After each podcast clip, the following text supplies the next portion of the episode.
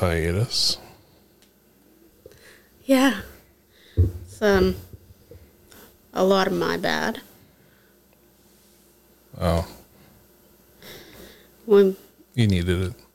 yeah, been doing some healing, repairing, little extra psychic work, which I'm a little out of practice with lately.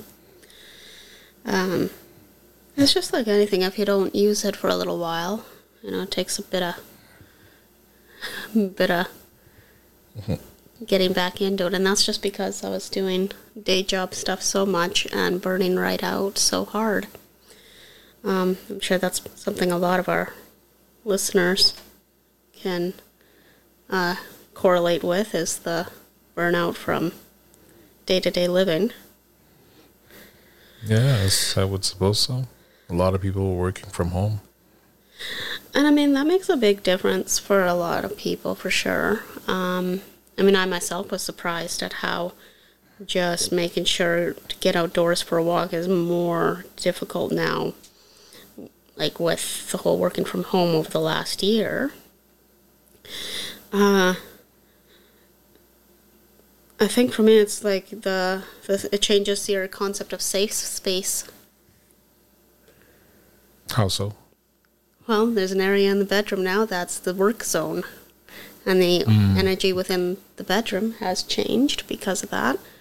And in the weeks that I've been away from that job, um, it's returning to a safer space. All I need now is to get the job equipment out of there, and then we'll be set. Yeah, makes sense. But it does make a big difference. Um,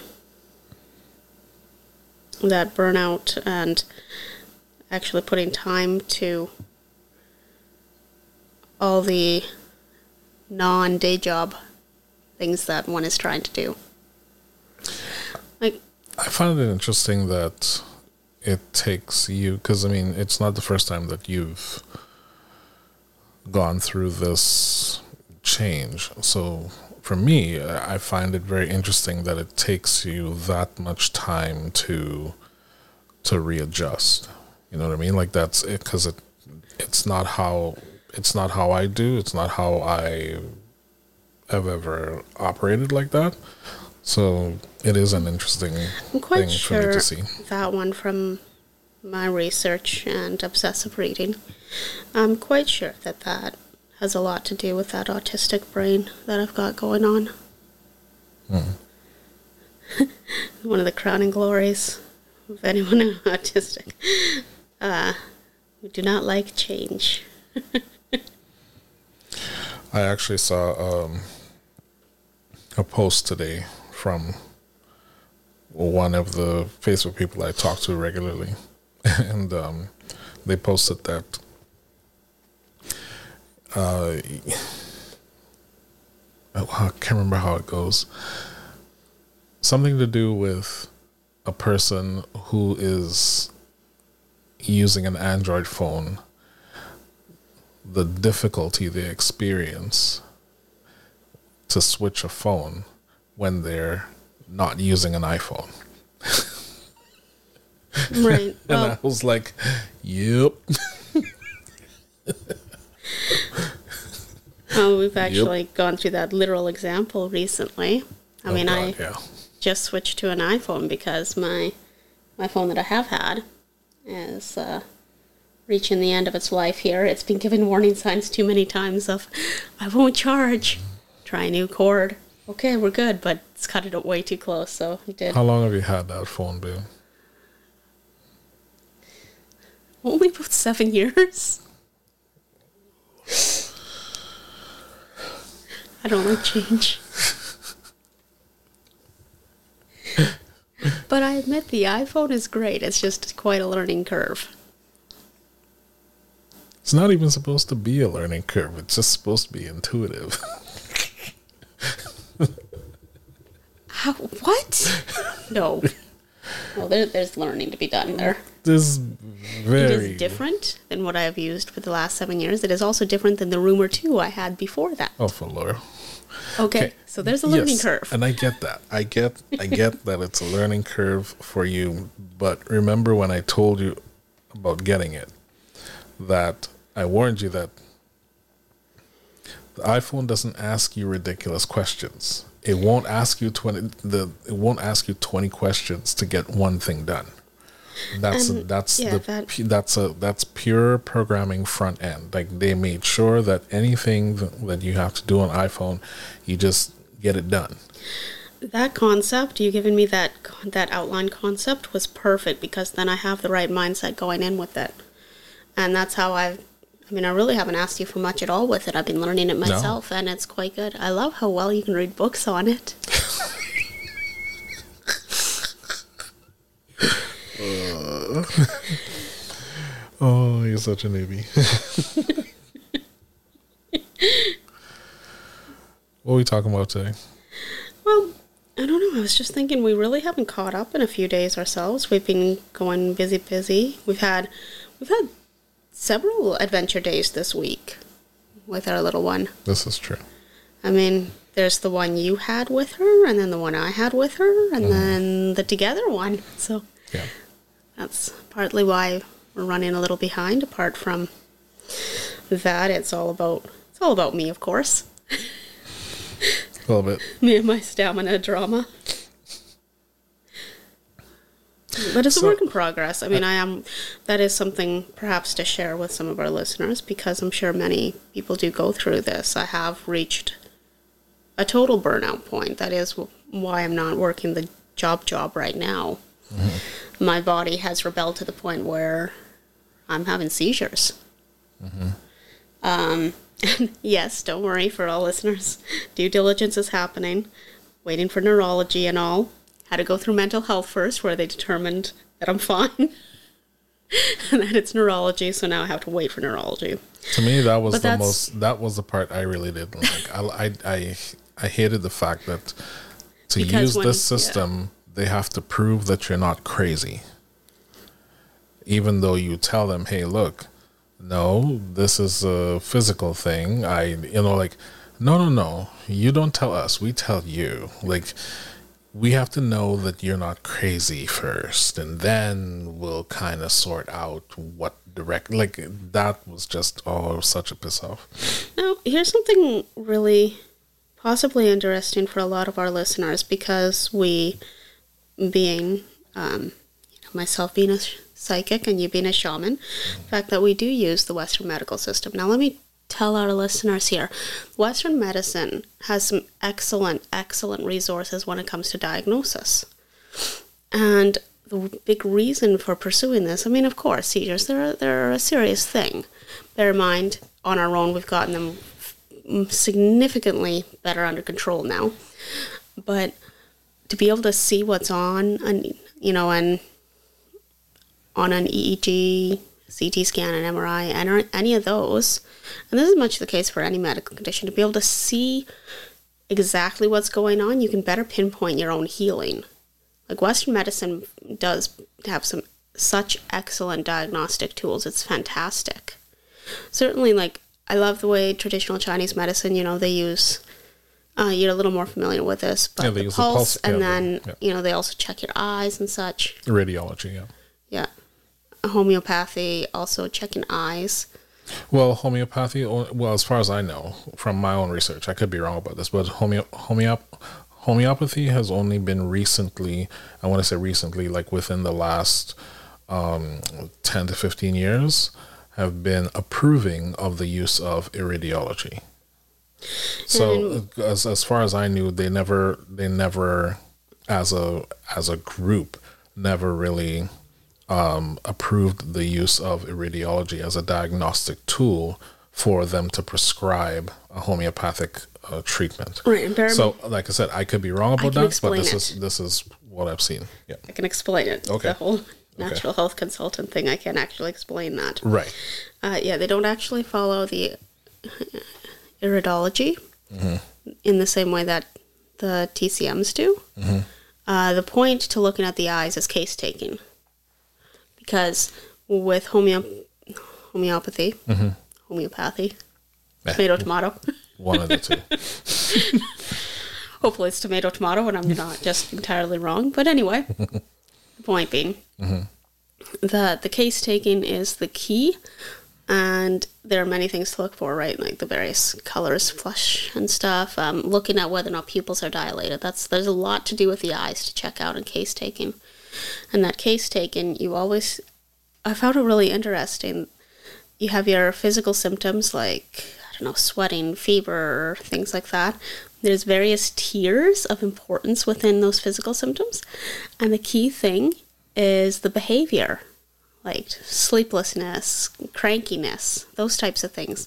You have to base those as the most crucially important when trying to assess the case. Now, it's not to say you ignore the physical symptoms, but the symptoms are the body. They their premise is that the symptoms are the body's um, reactions to the illness. the The first thing that you that comes out is the behavior change. Yeah. I mean, we've seen that, so it's a really interesting perspective. Well, even when I'm even I mean, when I'm it, doing it's it, like when when I was reading up on like exactly how the case taking works. Bear in mind, I'm not a homeopathic pr- practitioner, I'm just natural health consultant. So I know of the process, even though I'm not an expert. Um, basically, taken there's, um, you know, if you're really taking cases, say, say I'm jotting down, here's my big concerns. You know, they're they're flush, they're grumpy, they're, you know, each of these I kind of give a bit of a rating in terms of importance, and then I kind of line it up that way and start matching the remedy best based on what I've ticked off as most crucial, most important, based on that behavior first. Fair enough. Like I'm, and I was gonna say, like I, I, I do the same thing with um, whenever I am helping someone assess their situation. You know, from a shamanic point of view. So if they, if they're experiencing, you know, uh, a headache, I help them to drill down. Okay, so is it a pain or is it a pressure? Because those are two entirely different things. Most people just say headache, but they don't understand the difference between the two, especially when it comes to spiritual matters. And then the other part of it is once they drill it down, where is this pain? Where is the pressure? You know, is it in, like, if you were to separate your brain in uh, uh, quadrants, then you have to know is it in the front right? Is it in the center? Is it at the back? And even at the back of, of the head or the brain, there are different areas that it could be focused on. Right? It could be more in the the region where sight is processed, as opposed to in the bottom half, which has to do with other functions. You know, you know, it could be midbrain, could be if a person is experiencing a lot of sleeplessness, then that definitely has to do with the midbrain being affected. It doesn't mean that the midbrain is the issue, but it's being affected because that's where your circadian rhythms see a lot of activity. You know what I mean? So, like, I have to understand that as well. So, I agree with you that the the medical system is great for uh, diagnostic tools. Shit, I, I if I if I was able to, I'd just have the machine myself because I I I don't like doctors that much. Anybody who knows me knows that I cannot stand doctors. They take way too long to to suss a thing out, and and yeah, it just drives me nuts. just, I don't. Yeah. I do think it takes much too long. I think just about anybody can relate to that. It takes far too long. I mean, 11 years old, I was diagnosed as having anxiety and OCD, right? Because of that whole ignoring the autistic thing. Yeah. And here, how many years later, like more than 20 years later, I'm told, no, I don't think you ever had that. It's a neurolog, you, you know, yes, get assessed by neurolog. I, you know, Neurology. Yeah. he couldn't, you know, he couldn't specifically medic, and, and that's what floored me. Psychiatrist medically could not tell me go see a neurologist. No, because He medically could not say that. Like No. he when I said I should see a neurologist, he's like, "You should. When are you going? When are you getting? You know, Yeah. tell me. I'm going to write it down when you're seeing your GP and check back in and make sure you do." that's because He That- couldn't tell me.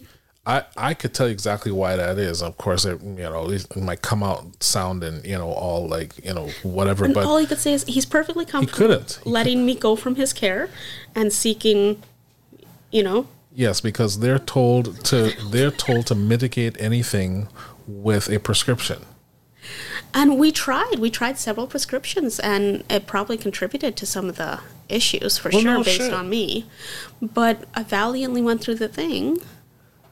I mean, I certainly, until that last medication, wasn't having seizure seizures like that, like more like absent seizures and such. How much you want to bet that's listed in the side effect? Oh, I'm. I know it is. So, back to how we as healers kind of get into this. Might as well get into that a bit. And there's a few things I wanted to bring up based on what we've been speaking about. So before you say that, because I know some people will listen to this and be like, "Ha, see there, see." No, no, no. Back the fuck up, sit the fuck down, shut the fuck up, listen. There's a reason why we do the things that we do, and that reason is, above all else, if we come across people who are requiring our services, we have to know exactly what they're going through. And the only way we will know what they're going through, and it's interesting because Sage is the one that usually gets affected by stuff in our relationship. so she is, for the most part, the crash test. We're, we're on uh, we're on video, so I'm gonna the crash test pointing my pinky finger at you because I can't point other fingers. She, she's the one that usually gets hit first. It's it's the weirdest thing, and I mean I get it because It's annoying. Okay, let me just interrupt to be like, this is I shouldn't be laughing, but usually after the fact, it's just it's. I mean, it's true, but it is a serious pet peeve because after 11 years, I see it coming. I do. And it still damn well happens. yeah. So we But- try so we go on with try your thing. everything. We try everything that's there. Well, she tries everything that's there. I don't uh, because and it, purely because of myself and you know who I am, the things that I've personally gone through and done, and all of that. I don't. I just I just don't because of my experiences growing up with the medical system. I just don't because I kind of know where that is. If there's a diagnosis to be had, sure, let's go get that. And even even for our clients, I tell them the same thing. All right, I am legal legally obligated to tell you I am not a medical professional. Go get a medical diagnosis. Absolutely. If you choose to come back to me after your medical diagnosis, then spiritually I'm obligated to assist you with whatever issue you're going through. And I'll assist you to the best of my ability. I mean, we have to be very careful with those. So no, well, that's that's that's the legal part of it, right? But I'm not, and I th- we have it in in writing in all of our stuff. Um, you know, you are one hundred percent responsible for the result because the methods that we use are simply tools. We tell you the tool, we show you how to use the tool. You have to do the work to use the tool. If you if you don't use the tool and follow the Can you- instructions of using the tool, then we that's Can you give an example as to how you would do that in, say, like a hands-on type healing session, such as one that employs Reiki, Reshiva, etc.? Just for our viewers and listeners. right. Okay, so um hands-on session. So if somebody physically came to see me and said, "Hey, look, I I have this particular diagnosis X and um, the doctors and other medical Professionals. professionals have not a freaking clue what to do. And they don't know where to look. They don't know where to start. They just said well you know we have to see what 20 more specialists. I take a look within their body energetically from a shamanic point of view because that's what i'm trained to do. I'm trained to see the way that energy flows through the body. Now, my knowledge of biology is paramount in this because I have to be able to correlate what I'm seeing with what part of the body is acting the fool. we have to bring the body back into equilibrium. Your body is out of equilibrium the moment it's acting the fool. so this is what I do. I look for those energy shifts. Think about it like a piano going out of tune. So if the piano is out of tune, you, what do you do? You call in a piano tuner. You don't go in the back of the piano and say, "Hmm, I could do this," and then you start twisting, turning, busting strings and shit. You don't do that. You call a piano tuner. You get your piano tune, and if you happen to have ever in your life observed a piano tuner, it is the most fascinating and bewildering thing you will ever see all in the same go. Because they don't just tune one string and move to the next. If they tune one string and move to the next, what happens is complete dissonance because every string resonates through the other strings and they have to account for sympathetic resonance in all the strings and the weight of the hammer hitting that string also determines the timbre that's going to apply that resonant frequency throughout all the strings. Your body is the exact same way. This is why I don't like the way that Western medicine works. There are a lot of people who, especially with mental health, a lot of people who say, "Oh, you know, like, you know, I, I have to have this particular thing and that particular thing because it helps me to have a great day." And okay, that's that's fine. I will always put forward to someone that there's a much better way that's not going to leave you taking 20 different pills that are going to give you side effects Always. and horrible side effects. For people listening, yes, have a chuckle, but this is a daily event for me. That is one of the benefits to having a shaman in the house, I suppose, because you do. It is true. I do get that constant kickback. At the same time, sometimes I just want to give them the finger and say, "Can you just be mundane for one one hour for mm. me?" It's not in my blood anymore. Long past that stage. I mean, I'm used to it now, but I You know, you know how they say. It- it you know how they say when you tough when you, constantly being around the healer. you know how they say when you when you pass a certain age, you just don't give a shit anymore.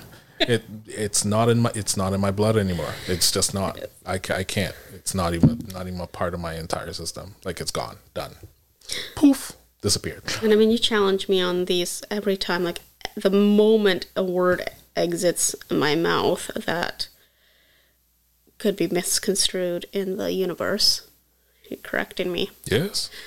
And those listening, yes, it does get annoying at times. But at the same time, all considering, I don't know how I, this guy you know, saved my life a couple times already, so there's something You know, to it. Uh, uh, outside of us, right? Outside of us, I tell people all the time. You know, the majority of our business is online. I tell people all the time, like this is like on a daily basis. Words matter. 100%.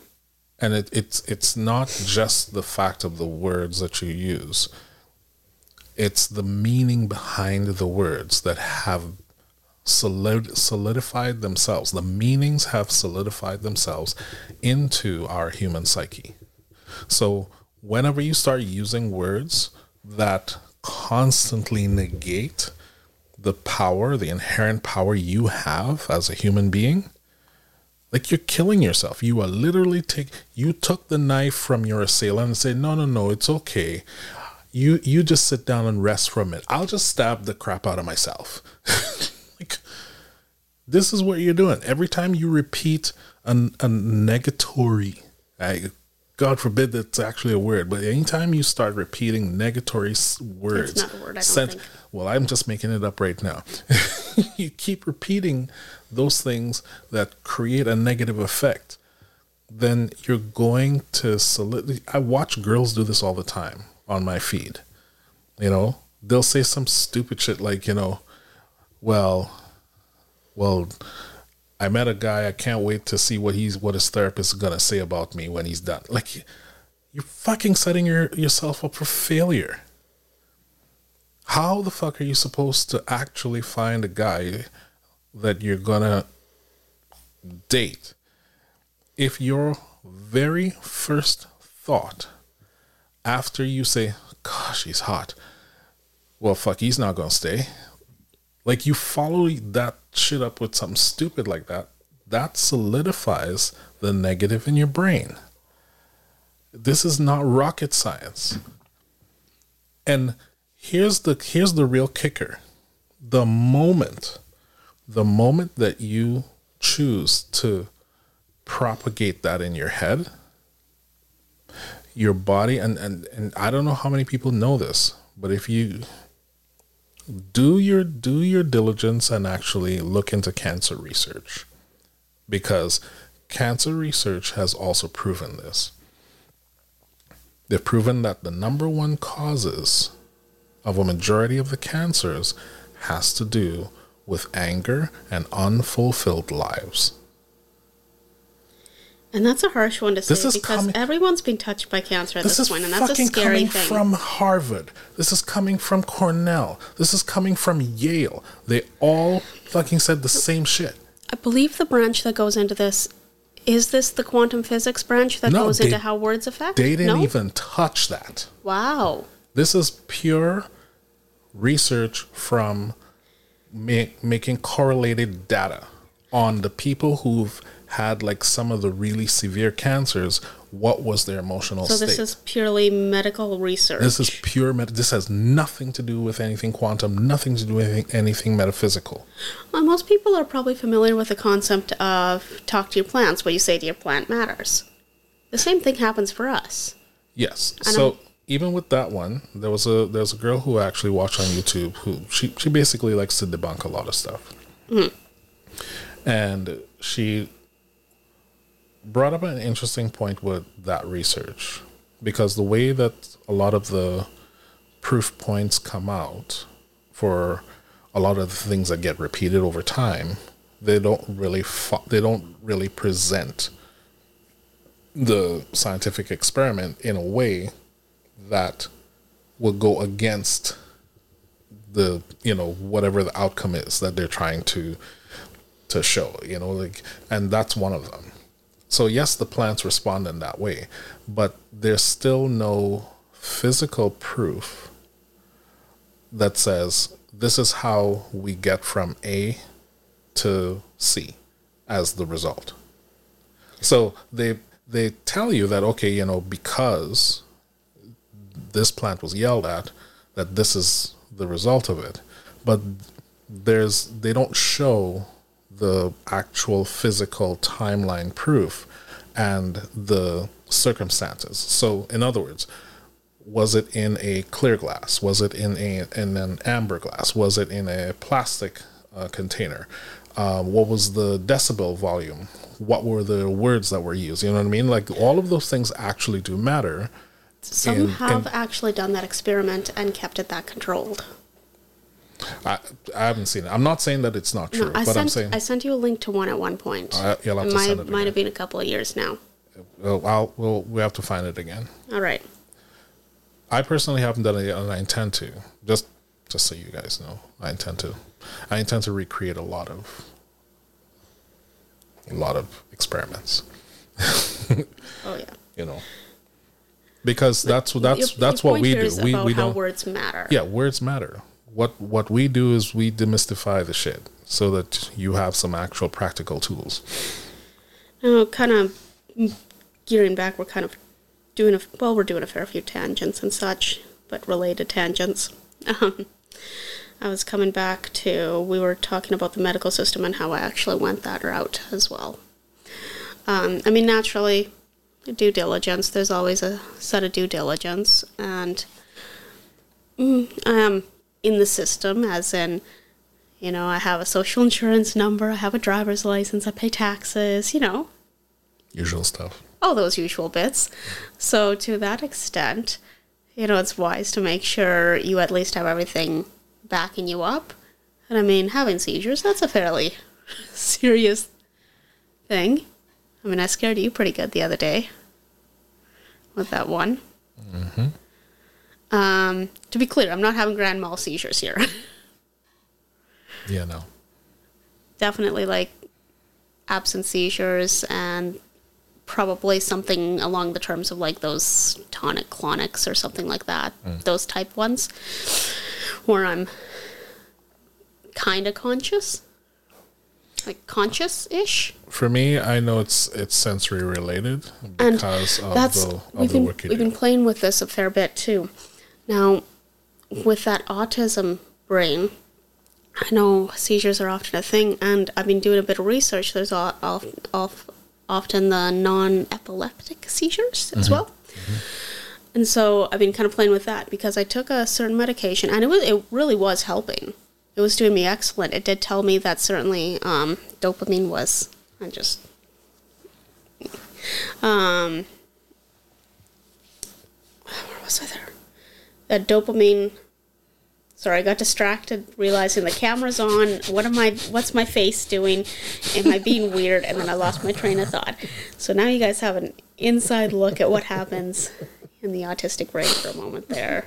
Possibly ADHD. I don't know. I just lost my train of thought realizing I was on camera. So let's see. Uh, right. So I did try that medication. Right. It was. It helped me know for sure that dopamine makes a big difference because among among some of the changes it makes, it does basically give the dopamine center a big hit. It certainly did a lot of good. Um, and then I was causing more problems. I was actually thinking it was causing some of those seizures, so immediately stopped. But I'm still having them. Certainly, with any medication like that, there those effects can be lifelong, permanent, such. But I've had very similar things, very similar seizure-like things happen throughout my life. So it's only that it's perhaps enhanced what already is there. But at this point, I think with that and the sheer burnout that I've gotten, because I've been doing quite a bit of mundane life things, and with brain like mine, all different bits, the psychic bit, all of that, it's a lot. Especially when the thing I seem to have gotten myself dug into is customer service. Like a whole lot of customer service. So you're co- consistently dealing with people. And unfortunately, when in customer service and being a psychic, you, you're not really not dealing with people combo. who want to be helped. People who come to us for you know, help, they tend to want help. Yeah. When you're dealing with people who legitimately just want to yell and scream for no reason, having to deal with that, you know, as a psychic, I try to see what's going on there, and so like it's it's tiring. I mean, it, things like this, you know, any kind of a job and regular life can be tiring on anyone, and for me, there's enough to exasperate and bring about a serious case of full autistic burnout. Um, so I think with that, we had to really take a look into what was causing these seizures, and what we have found, without having yet seen neurology, is certainly there are some trigger points that cause it, like bright lights, um, certain noises. Uh, interestingly, now multitasking. I've managed to pinpoint that one down a bit. So, in a sense, it is case taking. I mean, for any healing like this, there's there's you do have to do some case taking, and then if you what we've played around a bit with is looking in the looking inside, like um, like checking out those energies, seeing what that flow of energy is near some of those trigger points to kind of understand what's happening. It's I mean it, it ultimately comes down to a lot of the scientific method, right? Um, Have some observations you know, uh, come up with a hypothesis, test the results, you know, form conclusion. Yeah, you test until there's a uni- And uniform you know, as such, we are finding some things. Um, like we've tried different mm, methods of healing, things like simply Reiki, Rashiba. You know, is it more of a you know general energy imbalance uh, versus sound therapy, uh, frequency therapies, things like that? And we're finding some some results. I know people probably want to know all about these results, but we're still in the testing period here, so we don't know for sure what is and isn't working. But we have definitely found that combating those, like the sound, Patience, my Padawans, patience. yeah, we're definitely seeing some good stuff. Um, and we're we found a couple um, herbal remedies that are so far they seem to be doing some good. It's not ideal, but it's helping in the moment of, especially when I feel that I'm getting really close to a seizure point, when I can feel everything tightening and stiffening and words aren't coming out well. it almost, it almost, but that's why I asked you to to look into aphasia the other Well, day. here it is actually legal, so we can actually say. I mean, when I'm right in the throes, right before uh, an actual seizure, I can't actually get it stopped. We've done a little bit of a, a tiny, like, microdose of a cannabis edible, and it does ease it up. If there's any seizure, it's minimal at, at most, like, very minimal. And it can, like, I've now tested, and within five minutes, it's easy, and in 10 minutes, I've got speech back. And that's that's Yeah. not CBD. That's just No, this general. is this is actual actual gen- cannabis. this is like THC. Know, Um, maybe some. The other just- the other method that I can reveal from what what we have tested is you know if, if you don't have you know CBD or cannabis you know and you're in a bind um, pressure to pressure to the still point will stop it I remember you doing this a few times now. As you, you- say you it, were I'm out. usually too far gone, but that's Yeah. right. As you apply pressure, pressure to the still point will stop it for those that don't need know the still point, you can actually describe that right now too. I don't feel like it. You know, just just look it up because, because It is listen, on all of our things. Listen, okay, I'm in a little bit of mood today. Just deal with it. But I'm telling you nicely, go to Google and look up still point, and you will find it. Hint: it's in your neck region.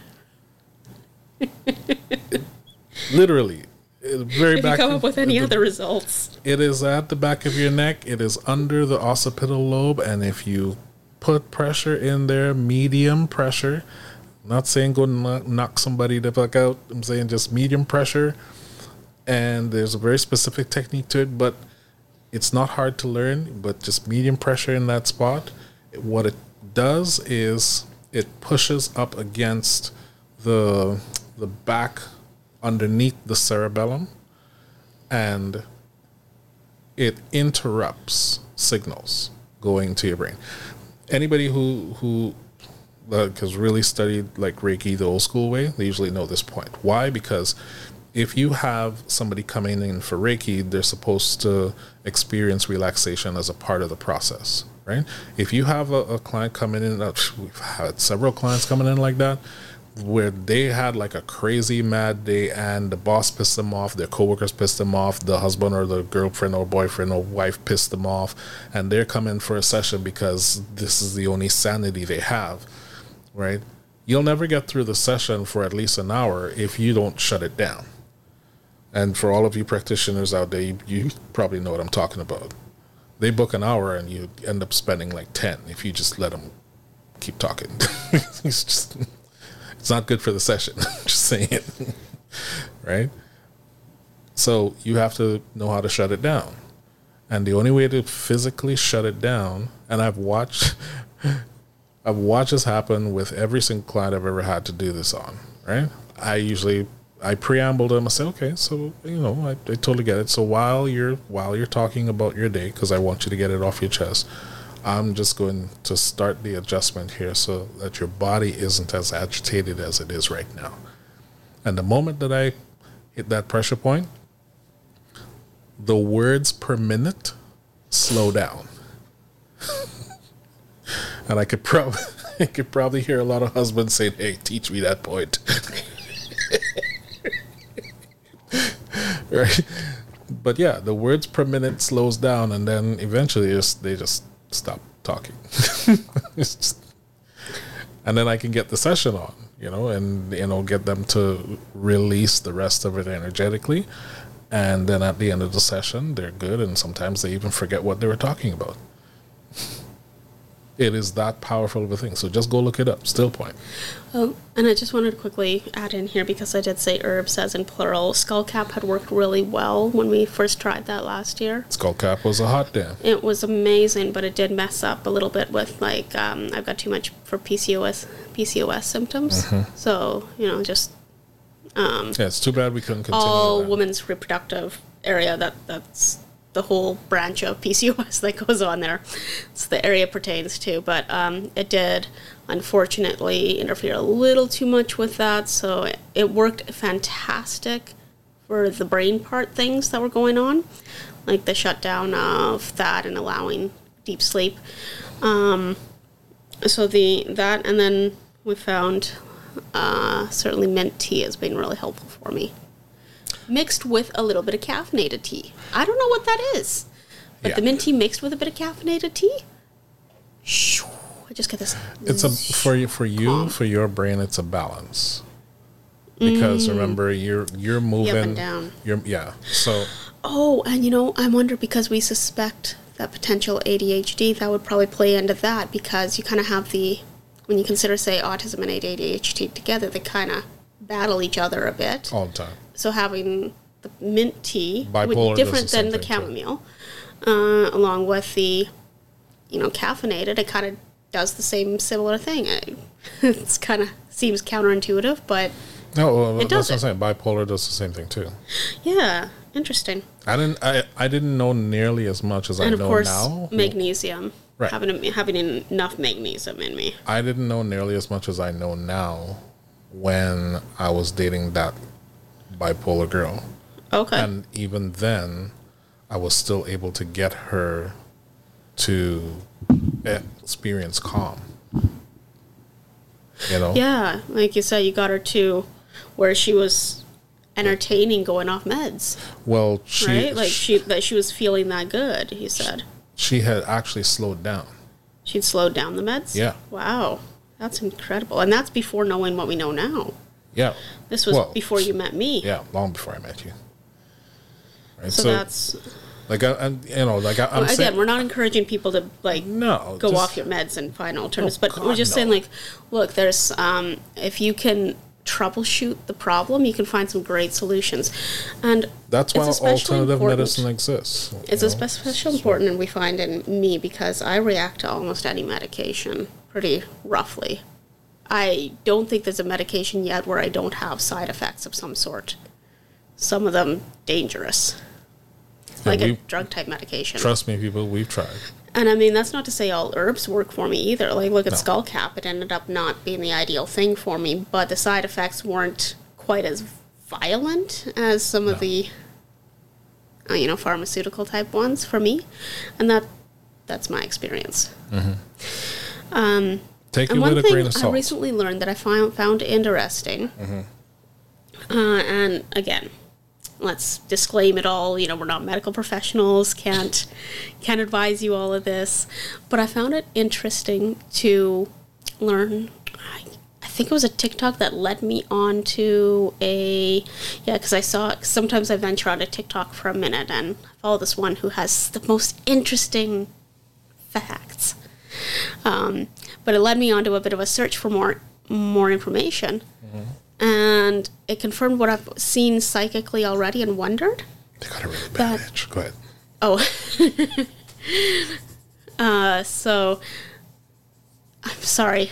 Um, almost there. As he's scratching an itch with his broken scratcher, I'm wondering where is the one that I got you that isn't broken? Oh, the skull hand? Somewhere Yeah. around. Somewhere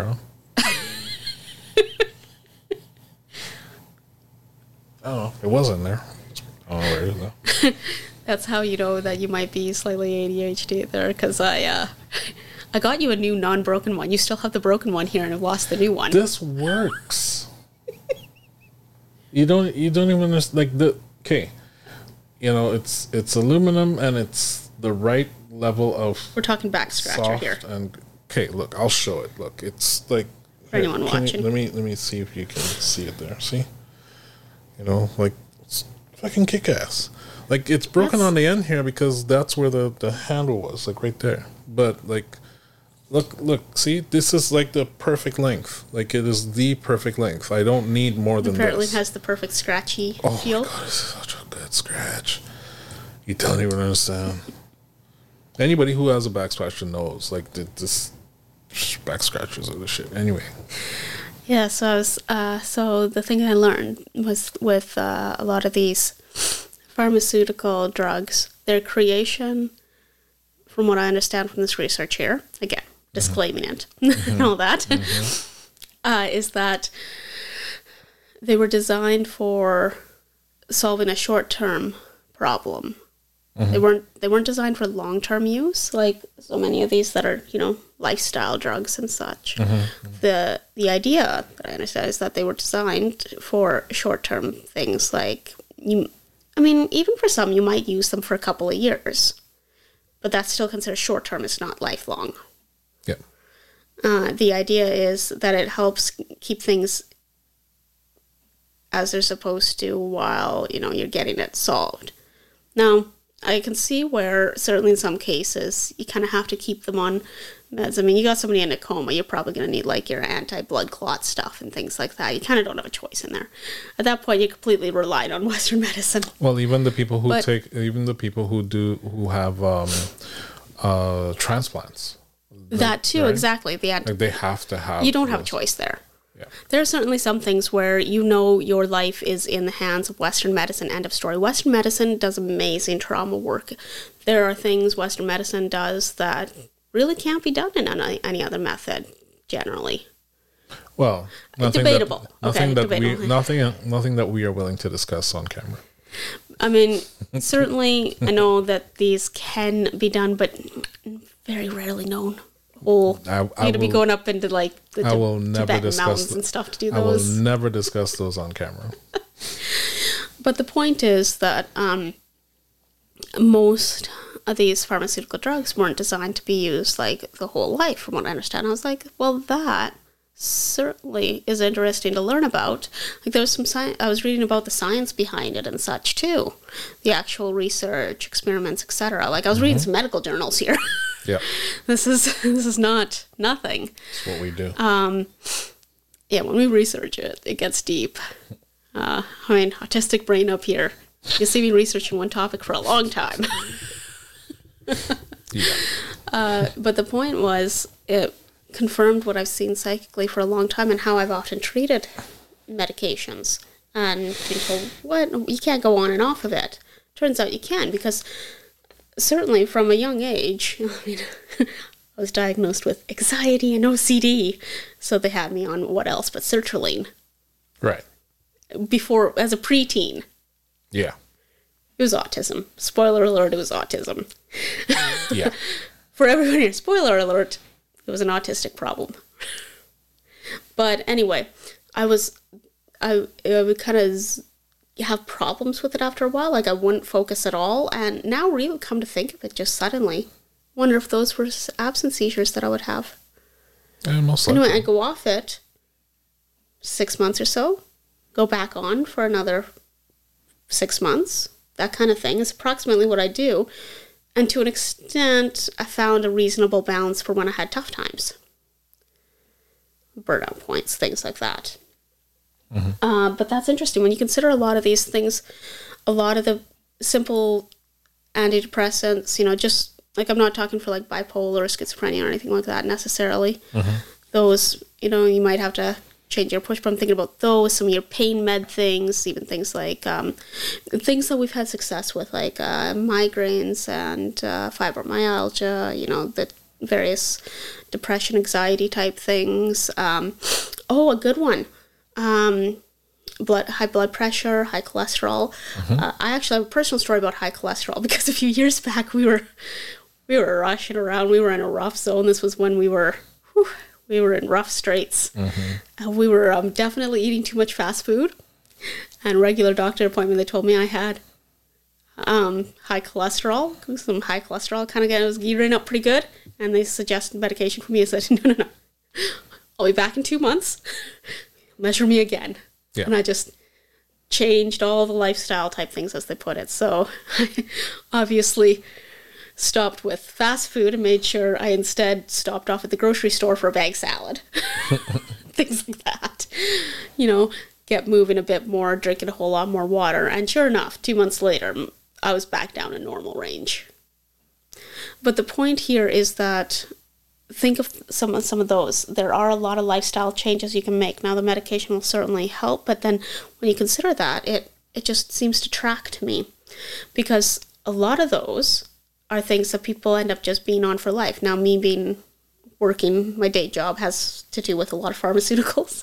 I see this people who are on lifestyle type medications as they're called and mm-hmm. they'll be for things like blood flush blood pressure, high cholesterol, um, just general anxiety, maybe menopause type things. A lot of those were designed for a short term thing, from what I understand. Yeah, And but, the problem is people get so hooked on it though. Yeah, if you take them, my thought is because I've done this is what I've done myself. I think that if again disclaiming, I think this is my opinion, etc. I have to I have to be technical here, but I do think if you take it for the short term that you need while you get yourself situated, like start like say for example the the cholesterol. Had I went on that, I would have done it for to that end maybe a couple of weeks just to ease it up a bit while I get my system in place. Like as in, had I not had the research already, I'd have been researching what I need to change, um, what exercises are best, what drugs. Like I just, I straight up vegied. I did cruciferous vegetables. I just flushed that right out. You were there for that. You were like salad again. Yep. Like I was trying to annoy you with the amount of salad that was going on. but And- it flushed me out, and, I, and then I fixed this cholesterol issue within two months. I'm a I'm a fruit and veggie guy. Give me fruit, veggies, and nuts, and I'm happier than a than a clam. Like you know what I mean. But and I was, it was getting a bit much for it him. It was getting a bit much. Uh, It was great. It was on the go. I just a salad kit, and I'd we had that big Tupperware thing, and then just the kits. You just dump all the things in, shake, and let's eat fast food. Yeah, it was intense. Grab a big salad out of the go. It's our fast food. Yep. As long as you have the container to shake, shake it, it's fine. See, but like, okay, so But spoiler hack, you can even do it in the bag. oh god, We did that once. Yeah, we did. Yeah. Um, you know, just, uh, just for our listeners, like, I mean, I, we want you to understand the context of this. Context being that for us, because of who we are, and because of the kind of work that we do, we have to take a lot of things into consideration. We have to understand where a person is coming from because everything is related. And I think that's, you know, to give credit due to the medical system, they have actually started acknowledging that emotional issues can precede medical issues. And that is, for me, that's probably the only thing I would actually give them kudos for. That acknowledgement that, hey, look, putting somebody under stress can actually lead to them dying. You know, their body physically shutting down. Like this, it's not. It's not all in their head. It's not a game. Somebody can actually have a full body death sequence. In a moment, I want to jump on to the hermetic point of why that happens.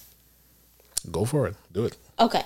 So, because this was earlier in the conversation, I did want to get into this, but it's good that we're circling back to it a bit. I did want to address why that concept of emotion preceding the physical happens. Hermetically speaking, there's the three basic planes. Your you know you've got your physical plane, which your physical body. You've got the mental plane, which is um, mental or astral plane. And no, it go. Messing my own self up. I go getting so excited. Pardon me. The physical plane was right.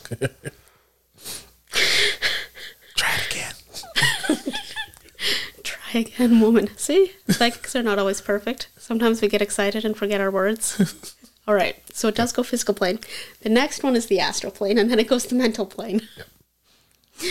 Uh, so the astral plane is the one where your thoughts are. It's kind of the blueprint phase. The mental plane is further back. It's the spiritual plane and such. Am I right? Am I messing myself up still? I see where you're going. I, I've le- probably messed myself up because I'm reading so much plus the seizures. Okay, Help me out a little. the the blueprint part that's in the mental plane. The the astral plane is more where thoughts get to make it simple, that's where your thoughts get processed. In other words, how do you feel about the thoughts that were passed down from the mental plane? So when the thoughts hit you, you immediately um, put it into that mental plane. Thoughts are generally outside of that mental plane. Your experiences and everything that you do, everything that you are, attracts the thoughts to you. So you have that as a blueprint in the mental plane, but how you feel about it, you can't process a feeling inside of the mental plane but you can process the feeling inside of the astral plane. Hence the reason the astral plane and our astral bodies are the ones that produce the auras. So, if you could give that example, again, going from the outside in as to how a thought is formed, like say in the case of an illness, how that would look, or where the symptoms come, the thoughts and the symptoms. It's cyclical because, so for example, and I, I know a lot of people challenge this one, but just bear with me on this explanation. If you grew up in an abusive situation, so let's say a, a, a baby, you know, was born with, you know, FAS, right? They're, they're born with this with this syndrome. This is For those that don't know, fetal alcohol syndrome yeah.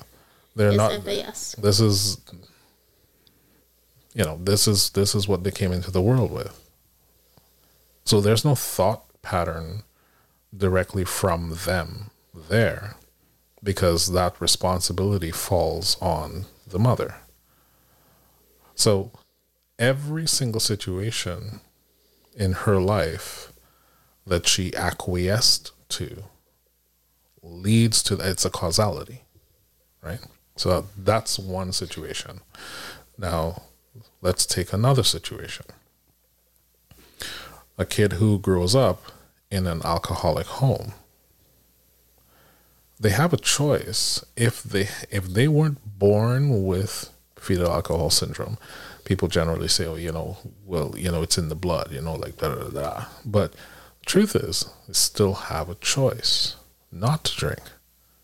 And many children who have grown up in that type of situation see what alcohol does in that context and choose not to drink.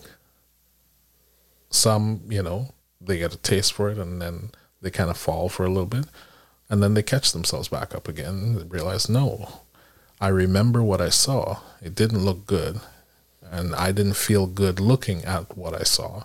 So I'm not going to participate in that context of alcohol. The thought came because of the experiences. It came because of the information. It came because of all the words that were used.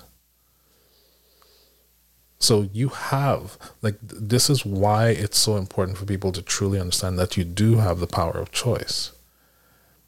You know, choice is not an illusion like most people want you to believe. The, the, the literal only difference with some choices is whether or not you're prepared for that choice. And no matter what you do, that's that's a fact of life. You have to be prepared for the responsibility of that choice and the story. No matter how you twist it, no matter how you say, "Oh, you know, I didn't have a choice," like I didn't have a choice. Yeah, you do have a choice, but we've been taught in this world that there are some lines you don't cross. So, therefore, the causality is you firmly believe you don't have a choice. But that it, it's clearly not the case. The like choice is an actual mathematical fact of life. Regardless of, of who says otherwise, like choice is an actual mathematical fact of life. You know, so It's kind of what sets us apart from an amoeba. You know, I was thinking about that the other. Day. I don't think so. I honestly don't think so. Really? No, I don't. Just based on the on the on the research that has been going on about amoebas, because the premise is a single cell organism. If a, if a single cell organism can experience something and you can observe that experience, then it would lead you to believe that there is a plausibility for consciousness. And they've been seeing some weird ass shit with some amoebas, man. Interesting. okay, one of the kind of example that I was going for with uh, directly related to what we were talking about here was um, something to the f- effect of, and I'm, I apologize for everyone, my, my brain and my words are starting to mix up a little bit here. But my thought was like in the mental plane, um, you'll have, say, what um I don't know stress or unrest. Then you get into the astral plane where it starts to delve into something, and that's where you start feeling, say, you know, the actual results of stress like grumpiness, moodiness, etc. Say moodiness, and then it, when it finally erupts into the physical, boom, it's pain. Like um, right, I see what you're going. pain, like Okay, you know, stomach pain Gotcha. Right. So right? So then from that healing point, like so many of like So for example the homeopathic, that's why they're looking at the emotional thing as the key thing because that came before the physical yes, to that end. there there are some times, and so for example, like if somebody came and did, they're doing a session with me, when I'm looking at that healing session, I'm looking at it from the physical point because that's what's presenting. So they may be like super angry right now, but that doesn't mean that they started out angry. Nobody actually starts out angry. Like angry, it's be, being angry um, and presenting anger are not the same. Now, It's the same category, but it's not the same thing. what I like to do in that is to start addressing a bit of hermetically. So anger, that's a fire element. Of course it is. type emotion. So then I start looking at okay, anger that usually starts off as when you think about fire element, it's constructive, destructive. It may be something to the effect of they're really busy or something. Fire is also up in the head. So sometimes anger could be they're either too busy or not busy enough. Um, that's often a case. Or creativity lacking or not getting expressed, those types of things. And there is such a thing as too much creativity. Let me tell you that. Right. so I start looking at those and start trying to um, break it down a little that way. Because if you you know the big emotional factor, then you can kind of and you know where it is. You know, if say they're angry but they're getting stomach ache, then you realize okay, but if anger came first, then it's originating in the head. So then the stomach is probably coming from ultimately something Well, it's emotional. It's emotional emotional. related. And I mean, okay, so on the physical side, um, and this this is research that's out there. People like we're not making this shit up, right? Um, you have a scowl on your face. It definitely means like if you have a permanent, you know, like just resting bitch face scowl, you know, whatever it is, um, like your stomach, like your abdomen is the issue. There's something wrong inside your abdomen You know, like I okay, here's another common example, right? A lot of people go to the gym, they look great, they look fucking awesome, yet they have the stinkiest poops ever. Your body not right. I don't care how good you look, your body is fucked up. Because that's not supposed to be the case. Like you're not supposed to be having like these wretched, god awful, nose churning poops. Like it's just you cannot tell me that you're healthy. that's that's not a sign of health, like at all. Yet, you know, nobody wants to talk about that. Like you know what I mean? Like In fact, a, they would be considered healthy by Western medicine standards because Even worse. Western medicine does tend to deal a lot more with the trauma type. even things from what we worse, right? That healthy, and you don't have a regular twenty-four hour cycle of poop. Listen, when you eat, twenty-four hours later, you are supposed to go to the goddamn bathroom and eliminate. This is how your body is meant to work. People know you're supposed to poop daily. You're actually supposed to poop a couple times a day. yes, at, At least. least, at least twice a day. Minimum. is the is the ideal thing. With just nice, normal, formed poop that takes no time at all to come out.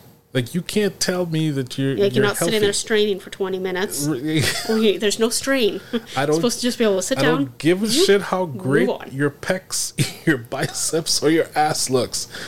if your butt, if this is the experience, you're not fucking healthy.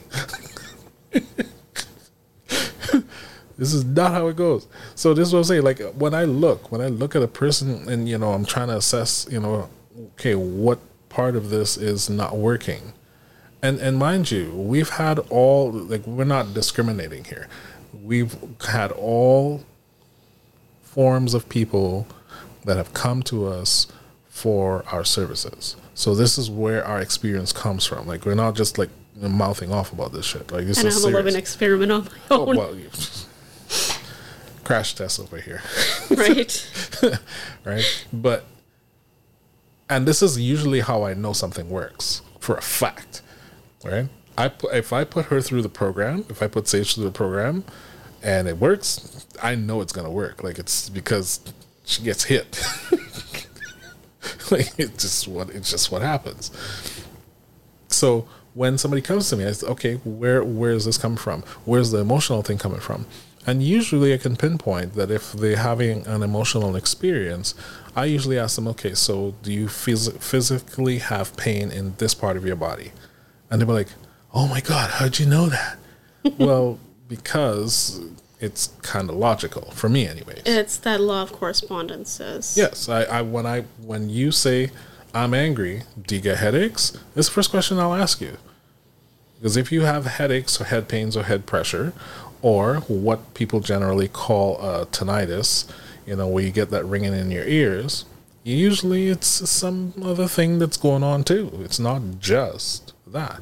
There are many situations where people are just experiencing tinnitus that don't have any spiritual or metaphysical connotation at all. Those are not the people that we deal with. We just don't because they never come to us. You know what I mean? And the medical system is fine for that. It's great. The people that do come to us, they're experiencing some deeper shit. so yeah. Think I'm coming to a close on words. Did you have any other thoughts or anything you wanted to talk about? I think this podcast has been mostly about health related phenomena. Should we call it that? Maybe not health related phenomena. But we'll, we'll, we'll brainstorm after this here and come up with something. I don't mind it. Health related phenomena. You just take the words that come out of my mouth and make them into. Pretty much. Pretty much. See, I need the right tone. Oh, What's that thing that happens? You know, the angel singing on high tone. yeah, that's not working, man. I know I'm not hitting it. That's that's not I have no. I'm. I'm just shy of tone deaf. As you said, I'm not tone deaf, but I'm about the next step down. Yeah. So everybody, imagine that angel thing that happens. You know well, what I'm no, no. talking about? Actually, you're not. You're not tone impaired. okay. That that that's the There we thing. go. You're not tone impaired. Slightly tone deaf, but not tone impaired. Okay. I, I know I've Either heard way, you guys don't want to hear me sing. I've heard people who are tone impaired. They should not be singing. I should not be singing either, though. well, you do, and there's a little tornado there loves Well, it. So to be said, Fair. I should not be singing without first having been taught how to sing the particular thing or imitate the particular thing. right, gotcha. If I am taught, then with work, I can do it. But I- I cannot just pick it up and I've watched do you it. do that. So Yeah. this is why I say you're not tone like the impaired. like the song that mum would always was her kind of go-to lullaby-ish song. I'm not bad at that Oh, no, because I've really imitated her enough. It's really good, actually. And my twinkle twinkle little star, I'll have you know, is pretty darn good. that's that's pretty good too. I admit that. I've been singing that almost like for almost three years here now. We started that singing a night thing yeah. Yeah. when she was little. Mm-hmm. Yeah, so my twinkle twinkle is pretty good now. My fir- my first few weeks of twinkle were not especially great. Yeah. All right. Do you have any final words? Not really. I think I've covered everything that.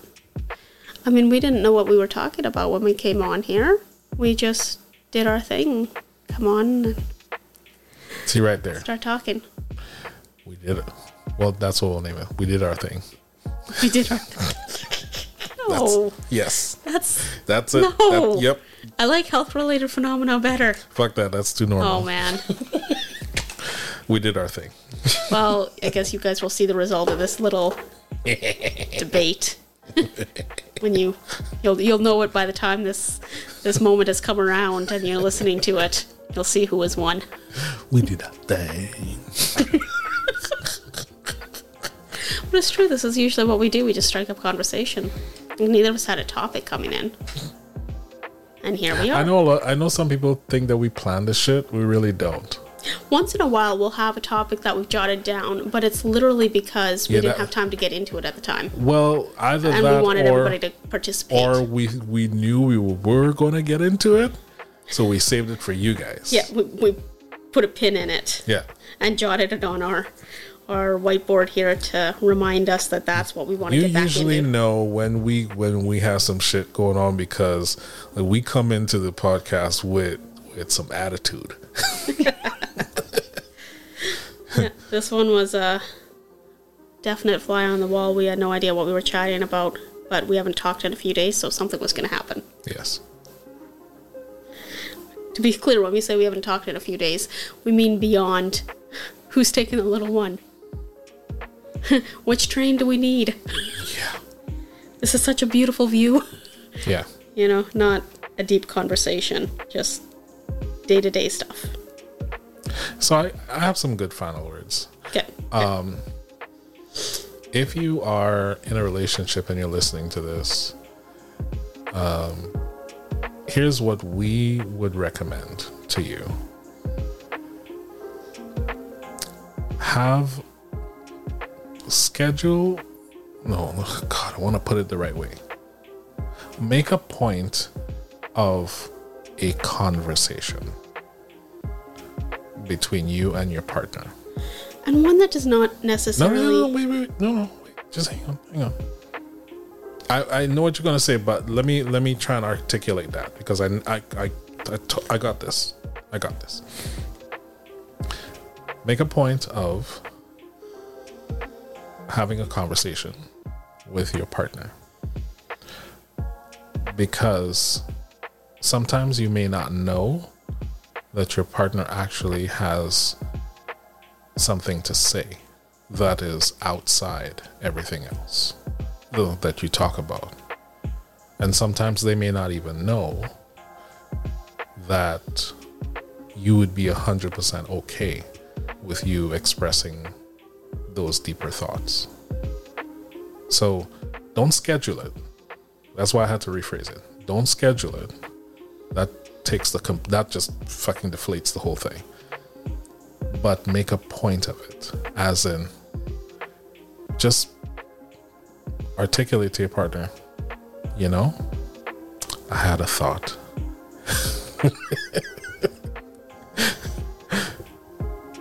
I find that those particular words are extremely effective.